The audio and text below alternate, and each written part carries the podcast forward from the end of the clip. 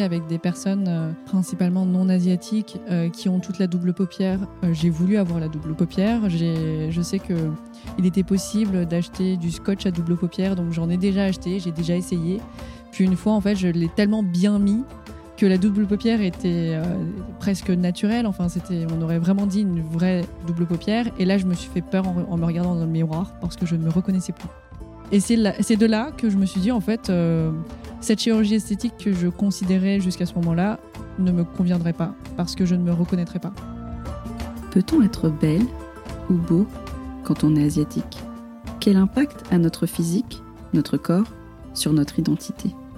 L'apparence physique peut sembler être un sujet superficiel, mais c'est la première chose que l'on voit et que l'on montre de soi.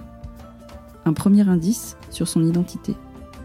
Quand on grandit dans un pays dans lequel la majorité de la population et les modèles ne nous ressemblent pas, qu'on soit enfant d'immigrés, adopté, métissé, comment construit-on son rapport à son corps à son identité et à celle des autres? Pour répondre à cette question, à l'occasion du projet artistique As Identité, j'ai interrogé des modèles d'un jour, juste après leur shooting photo. Nous avons parlé de rapport au corps, à la beauté, du regard des autres et des clichés, mais aussi de confiance en soi, de féminisme et de sororité. Le témoignage que vous vous apprêtez à écouter est l'une de ces confidences sonores. Belle écoute.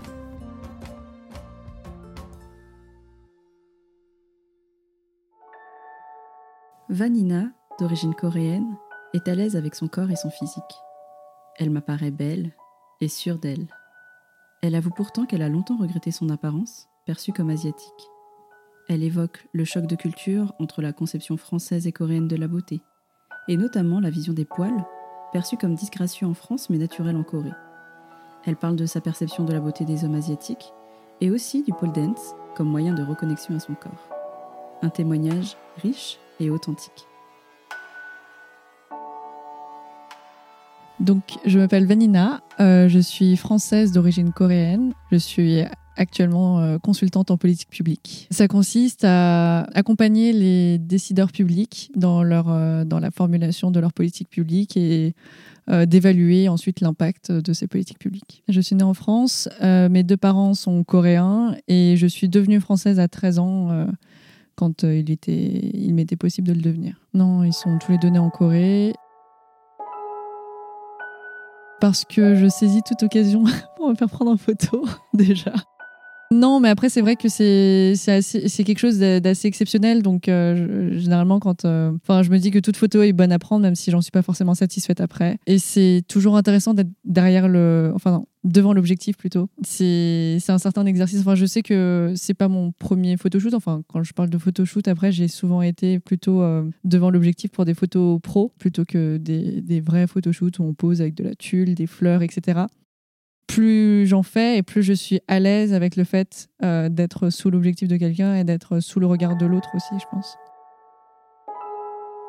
Euh, maintenant, je suis à l'aise avec mon image, mais ça n'a pas toujours été comme ça. Euh, j'ai grandi principalement dans des milieux qui étaient euh, où il y avait où j'étais la seule asiatique, ou peut-être qu'on était deux, mais enfin on n'était pas très nombreux. Étant donné que du coup on n'était pas très nombreux et que la représentation dans les médias ne nous met pas en valeur, j'étais pas forcément considérée comme étant la plus jolie et l'opinion des autres m'influençait beaucoup. Donc du coup, c'est vrai que c'est en arrivant au lycée dans le 13e arrondissement où là j'étais pour le coup entourée que d'asiatiques ou presque que j'ai vraiment pu dépasser la perception des autres de mon image, enfin vraiment me dire que on a tous nos singularités et il faut trouver de la beauté là-dedans. Ensuite, en fait, euh, le fait que je sois à l'aise avec mon image aujourd'hui, c'est, ça a vraiment été un cheminement, je pense, de toute une vie, enfin, de mes 25 petites années, mais ça a été un, véritable cheminement pour qu'aujourd'hui, je puisse être euh, capable de dire que je suis à l'aise avec mon image. Avant d'aller au lycée dans le 13e arrondissement, j'étais en banlieue parisienne. Il n'y avait pas du tout d'asiatiques, enfin, ou bien euh, euh, ouais, un ou deux asiatiques. On se moquait souvent de moi ou des d'autres asiatiques parce qu'il y a les clichés comme quoi euh, si ce sont des garçons, euh, euh, ça a des petits pénis euh, et plus plus généralement on a des petits yeux donc en fait euh, c'est pas pas considéré comme étant euh, très beau. Donc euh, c'est vrai que longtemps je n'ai pas apprécié avoir de petits yeux. J'ai regretté généralement être euh, née asiatique. Enfin c'était pas forcément quelque chose de facile à porter. Mon mal-être vis-à-vis de mon apparence quand j'étais adolescente était personnel. Enfin, je n'en parlais pas forcément avec ma famille, qu'il s'agisse de mes parents, de mon frère et de ma sœur. Aujourd'hui, maintenant, je pense que je suis beaucoup plus à l'aise pour en parler parce que justement j'ai réussi à dépasser ce, malaise que j'avais. En fait, mon mal-être vis-à-vis de mon apparence était aussi lié au fait que je commence à avoir des poils et que les poils sont considérés comme étant laids pour une femme. Enfin, en tout cas, faut, faut les éliminer le plus rapidement possible et que mes parents, pour le coup, ne, me, ne, pas de, m'épiler, enfin, ou en tout cas de me raser. Donc, du coup, c'était encore plus euh, sujet à moquerie. Euh, en plus du fait euh, d'être asiatique de base. Donc euh, c'est vrai, et en plus je faisais de la natation. Donc euh, là aussi, il y avait des occasions où les, mes camarades de classe ou mon professeur de natation se moquaient de moi. Je pense que mes parents ne voulaient pas que je m'épile parce qu'ils ne voulaient pas que je commence trop tôt et que mes poils deviennent drus, parce qu'ils trouvaient ça naturel, je pense. Mais ils me l'ont jamais dit comme tel. Et, comme à l'école, enfin, dans, hors du cercle familial, on m'envoyait le message contraire, en fait. Euh, c'est pas un message que j'ai que j'arrivais à intégrer le fait que les poils soient normaux. Puis même pour eux en fait, je pense que euh, la présence des poils sur une femme n'était pas une question à se poser. Pour eux c'était naturel, c'est normal.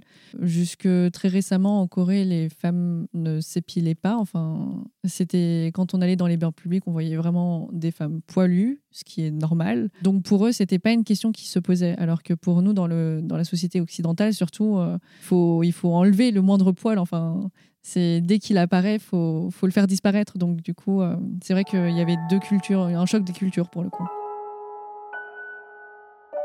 J'ai réfléchi à ce qui m'attirait et ce qui me plaisait chez l'autre.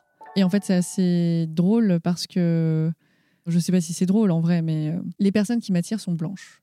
Parce que toute ma vie, on m'a présenté les blancs comme étant beaux. Ou en tout cas, la plupart d'entre eux. Donc, du coup, je pense que c'est un message qui s'est incrusté dans, ma, dans, mon esprit et qui, qui n'en ressort pas. Donc, euh, je sais que je, je suis davantage attirée par les personnes blanches. Ça ne m'empêche pas d'être attirée par des Asiatiques, des Arabes, des Noirs, enfin. Mais je sais que généralement, en tout cas, euh, ma, ma préférence ira vers les personnes blanches. Et je me suis demandé si ça me dérangeait.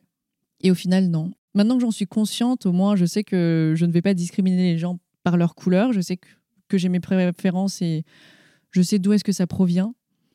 Après, est-ce que je peux vraiment changer ce que j'aime? J'en suis pas certaine, comme je n'aime pas le durian et, je ne vais pas enfin m'obliger à en manger pour l'aimer ensuite.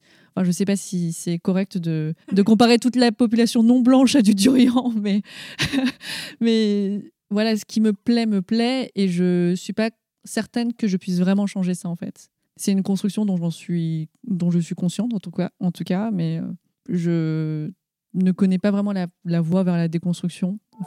Et je ne suis pas certaine que ce soit possible. Alors aujourd'hui, je suis à l'aise avec mon apparence, mais ça n'a pas toujours été le cas. Par exemple, justement en ayant grandi avec des personnes euh, principalement non asiatiques euh, qui ont toute la double paupière, j'ai voulu avoir la double paupières. Je sais que il était possible d'acheter du scotch à double paupière, donc j'en ai déjà acheté, j'ai déjà essayé. Puis une fois, en fait, je l'ai tellement bien mis que la double paupière était euh, presque naturelle. Enfin, c'était, on aurait vraiment dit une vraie double paupière. Et là, je me suis fait peur en, me regardant dans le miroir parce que je ne me reconnaissais plus. Et c'est, de là que je me suis dit, en fait, euh, cette chirurgie esthétique que je considérais jusqu'à ce moment-là ne me conviendrait pas parce que je ne me reconnaîtrais pas. Et c'est de là que j'ai vraiment construit cette appréciation de mon apparence physique. Donc oui, aujourd'hui, je suis à l'aise avec mon visage, mais après, être à l'aise avec mon corps, ça a encore été euh, une autre bataille, disons. Parce que je pratique de la pole dance et du coup, euh, on voit toutes ces filles en petite tenue. C'est pas parce qu'elles. Enfin, oui, elles ont envie d'être sexy, mais c'est aussi parce qu'il faut que notre peau accroche, accroche à la barre.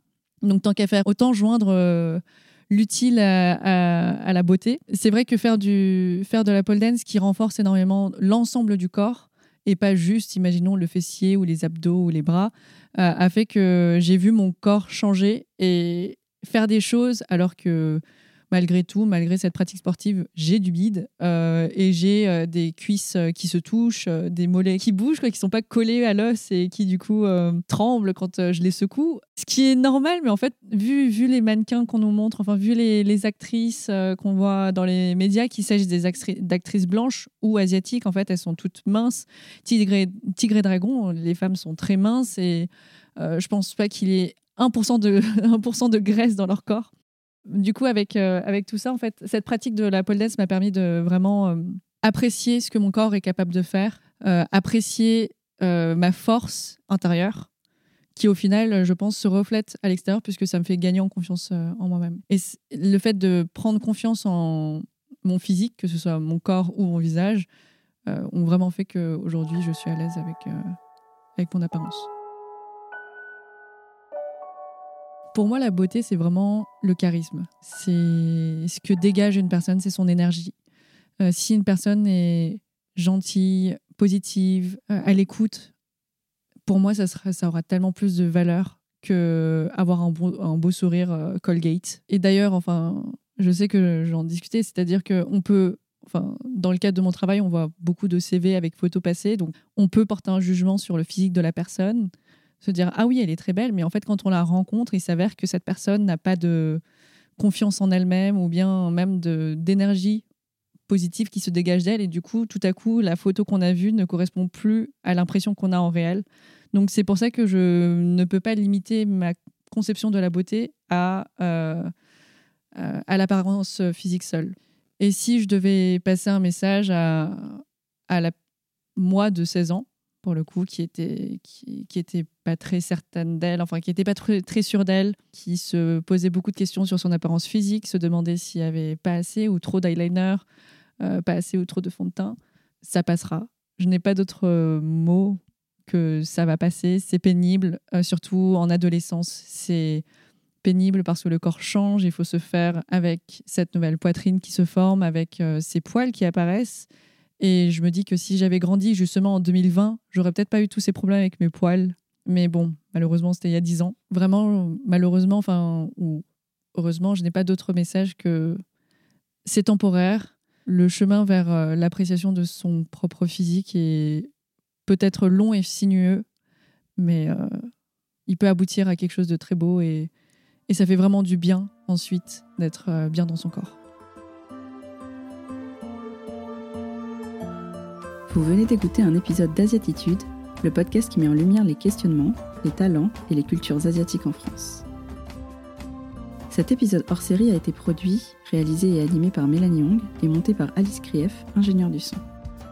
Si vous l'avez écouté jusqu'ici, vous l'avez peut-être apprécié, alors n'hésitez pas à le partager autour de vous, à nous écrire pour nous le dire sur nos réseaux sociaux, par mail, en audio. Ça donne du sens à notre travail et beaucoup de force pour le continuer chaque jour. Tous les liens sont en description de l'épisode. Vous retrouverez aussi en description plus d'informations sur le projet artistique As-Identité à l'initiative du collectif Sororasi. Il comprend un volet photographique à travers des expositions, un volet vidéo et un volet sonore dont vous venez d'écouter un épisode. D'ailleurs, je vous invite à écouter tous les autres témoignages. Merci pour votre écoute et à bientôt pour le prochain épisode.